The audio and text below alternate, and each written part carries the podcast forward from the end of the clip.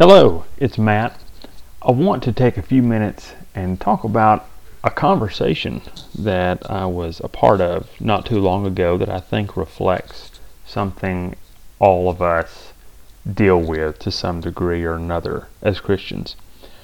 I had a couple of friends I was talking with, and there was a mild disagreement. Uh, one said, "We have to do whatever is necessary to protect our kids. We can't hand them over to the world," which is true. I mean, and he went on to say, though, Jesus said to not love the world or the things that are in the world. And therefore, we have to protect not only our kids, but ourselves. Now, of course, we know Jesus said this by inspiring the apostle John in John chapter two, which we'll get to in a second. But all those statements are right. Doesn't seem any contradiction. But again, the the, the broader context of the conversation with what uh, of the conversation was, how do we go about implementing this? Because the the rejoinder, uh, the other friend countered by saying, "Yes, this is true, but we can't just hide away from everything. How will the world ever know about Jesus if the Christians run away and hold themselves up in their own homes or in their church and they don't get out?" And they went back and forth, and it was interesting, though, because again, I think this is this conversation could be found in a lot of places. There's no argument that there's problems. The world is not a place you want your kids to adopt all of its ways. Both positions, though, make good points and have a significant place in the history of the church. Now, I'm not going to get into the church history as much in talking about this. We'll just stick with Scripture. We read in Scripture of men who at times separated themselves, and often it was God's call for them to separate themselves in a sense from others. We see this with Abraham, who at God's command left his pagan people and went on the road as a pilgrim in search of the land that God would show him, which we know would be the promised land. So Abraham left because God told him to leave. Get away from your family. Even at one point when he was fighting, after he was victorious in battle to rescue his nephew Lot, he would not take any of the spoils from the king of Sodom, because he said, "I don't want it to be said that my blessings came from someone who's not who's not attached to the true God." We also see Moses, who is exiled from Egypt for forty years. He spent early part of his life in Egypt, the first several decades of his life in, in Egypt. But then, after he tried to begin the, the deliverance process by killing an Egyptian who was abusing an Israelite, uh, he was exiled. So he spent there for forty years, spent time with God, with sheep, and with his in-laws. That's a long time. But he definitely left the greatest society in the known world at the time, uh, and Hebrews says that he w- he was willing to suffer affliction with the people of God inst- rather than enjoying the pleasures of sin for a season. David had to flee for a time. He was forced to flee. Saul was trying to kill him, so David had to leave, and he was on the run for quite a while until eventually Saul was killed. Leave, that means he had left a lot of his family, he had left his friends, all of it in order to preserve his life.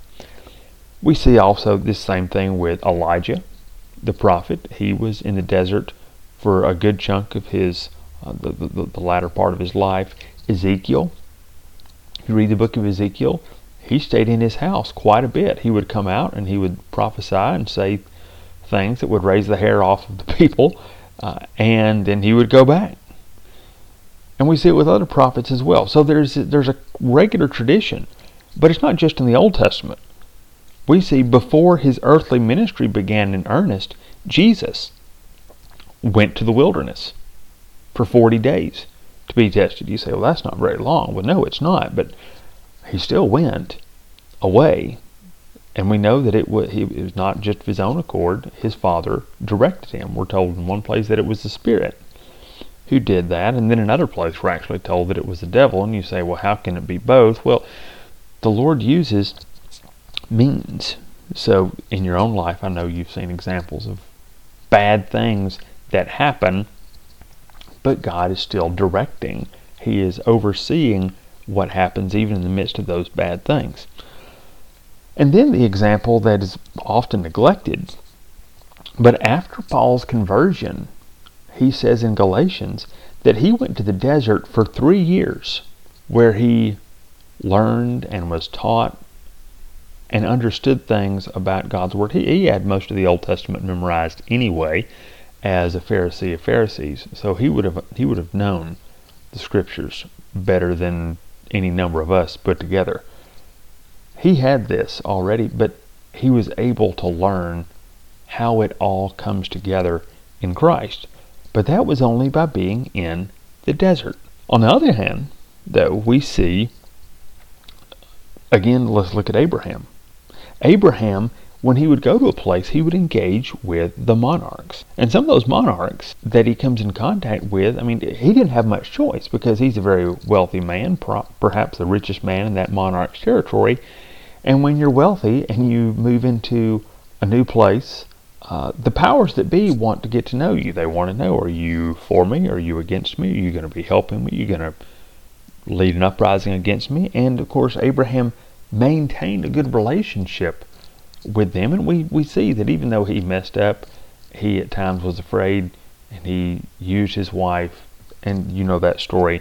If not, you know, you can look it up. It's in uh, the book of Genesis. But Abraham was still a part of and interacted with the kings and the kingdoms of this world. Solomon, boy, Solomon had no problem loving the world. And we could say, especially when it comes to women, uh, he took this principle too far. He loved the women of the world, uh, probably princesses from all over the known world, and that was part of his downfall. But still, he is an ex- he's an example of someone, e- e- even if he doesn't uh, take out the part about him giving in to having all the wives and concubines. You read the book of Ecclesiastes and, and all the things that he talks about that he acquired, and he learned the wisdom of botany, of of horsemanship, of just everything, history, philosophy. He understood it. He was a man of the world. Daniel served as an advisor to both Babylonian and Persian empires. Daniel didn't withdraw. Of course, then there's the Apostle Paul. Paul traveled the known world to preach, and he preached to all kinds of people. He preached to Greeks, to Romans, to Jews, to Persians, to barbarians. He preached everywhere and to everyone. So, what do we do with this? We have examples of those who were in the world. So, there, some are in the world. Some flee the world. What are we supposed to do? Well, you look at Scripture, what are the commands to God's people? And it, it doesn't always clear it up, because you, you come to a place like uh, First John chapter two.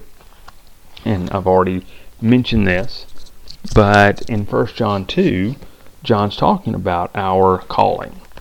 And turn to it. Verse fifteen, love not the world, neither the things that are in the world. For if any man love the world, the love of the Father is not in him. If all that is in the world, for, excuse me, for all that is in the world, the lust of the flesh, the lust of the eyes, the pride of life, is not of the Father, but is of the world. And the world passes away, and the lust thereof, but he that does the will of God abides forever.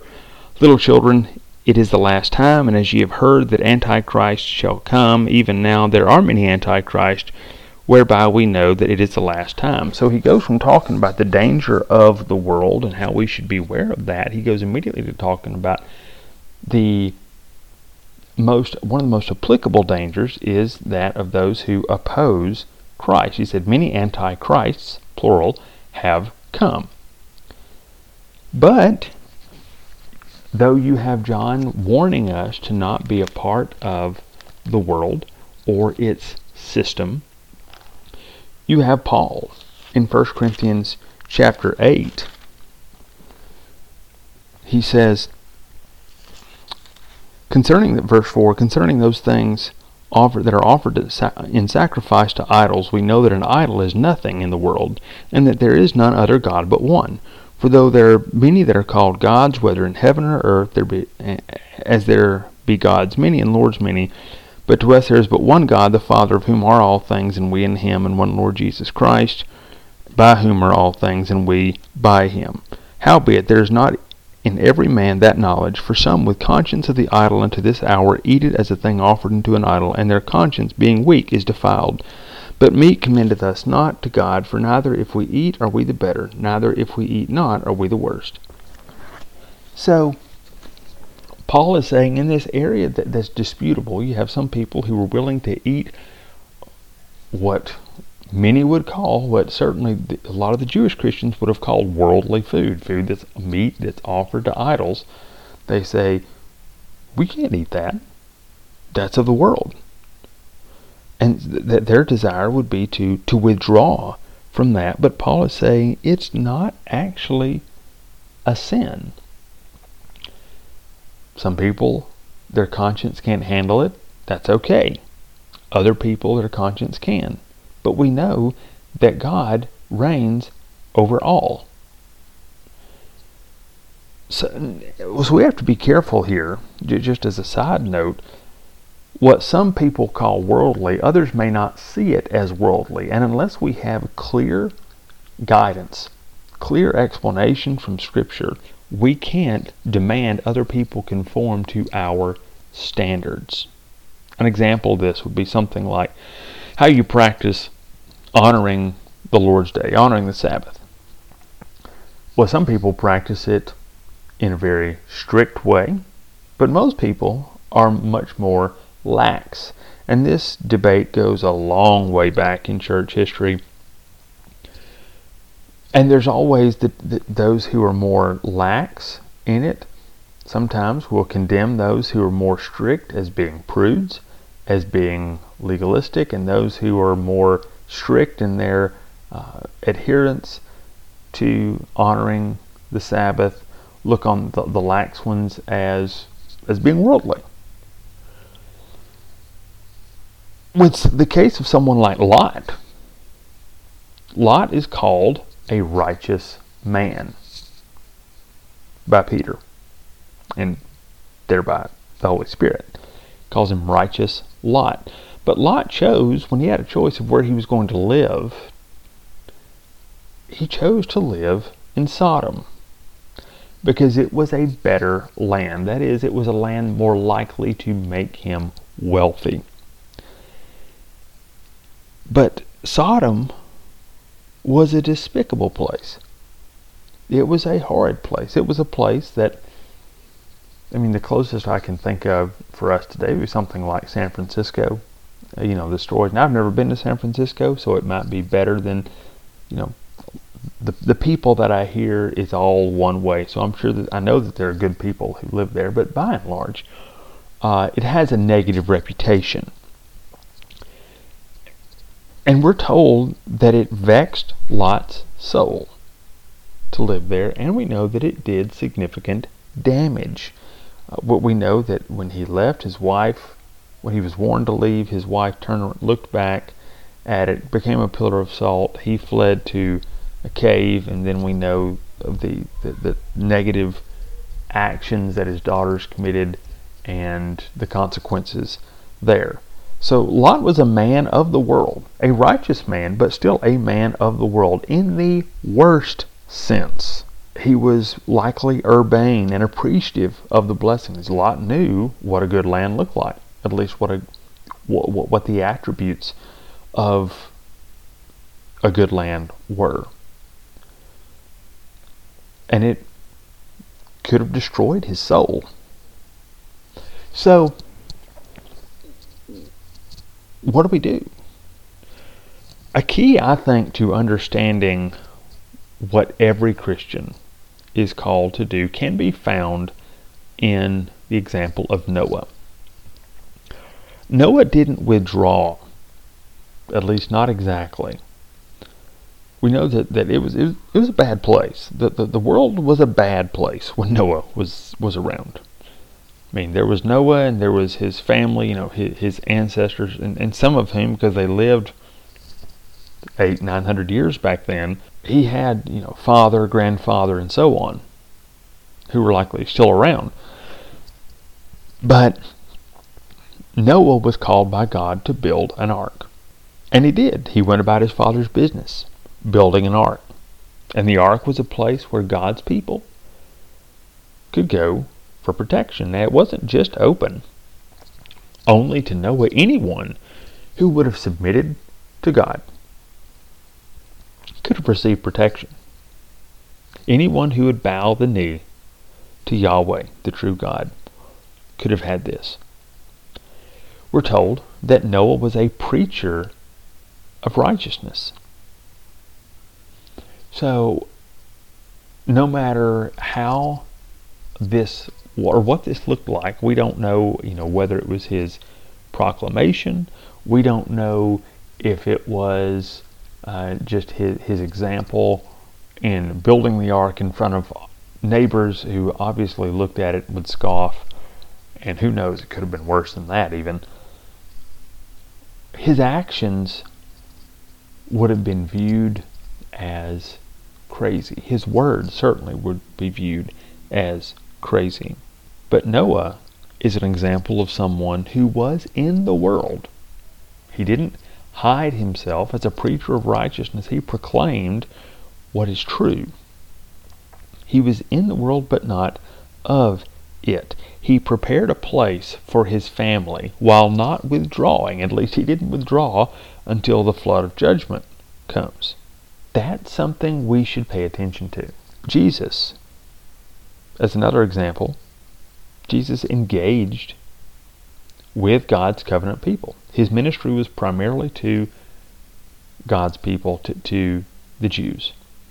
That's who we see him talking with almost all the time. That there were times when Gentiles would come to him, and two particular examples when they come to him. One time you have the lady who asked for her daughter to be healed, and then Jesus said, compares her to a dog, and you know he, he said that that this is not something that I'm called to do. And she said, well, even the dogs go for the crumbs under their master's table. So Jesus commends her faith. The other time we see this is when you have a centurion who asks Jesus to heal his servant. And of course, the famous example, Jesus said, uh, I'll come to your house. He said, no, no need for you to come to my house. Uh, I too am a man under authority. I say to this one, go, and he goes, and to another, come, and he comes. And so just speak the word, and Jesus commends his faith as well. So Jesus, though, those two examples aside, the woman at the well who's a Samaritan aside, he's especially focused on God's people. But even even then, Jesus would still at times go aside. We read of him going aside often to pray. Uh, his most famous prayer, we see John seventeen. That's actually where we get the whole, Father, I pray that you would that you would not take them out of the world, but you would keep them from the evil one. So, so this is his desire for the people, for his people. For us then, as Christians, our call is to manage this uh, seeming paradox. We must not give ourselves to the system, to the ways of the world. Yet, we must not hold back from shining, from being God's instruments in the world. If we lean too hard in one direction or another, if we lean too hard in the direction of being in the world, we actually will start to adopt the techniques of the world. And its D N A, its, its, its spiritual way of doing things, its outlook will infect us and will pervade our sight. On the other hand, if we make it our priority to abstain from the world,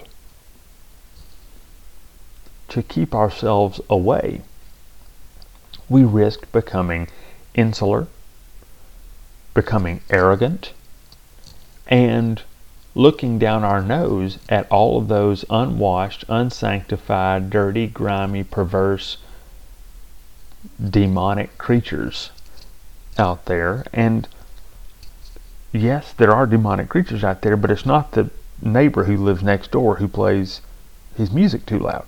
Our warfare is against principalities, powers, the rulers of the darkness of this world, against spiritual wickedness in high places. We must strike the balance of Noah, who went about doing the work of preparing a place, preparing the ark, preparing the place of protection for God's people, while also proclaiming and being and, and demonstrating God's righteousness, God's faithfulness, God's goodness and mercy to the world. So we have to be first against the world, that is the world system. We must be against the world in order to be for the world. We're called to be for the world. But unless we are first against it in the right way, we cannot be for it.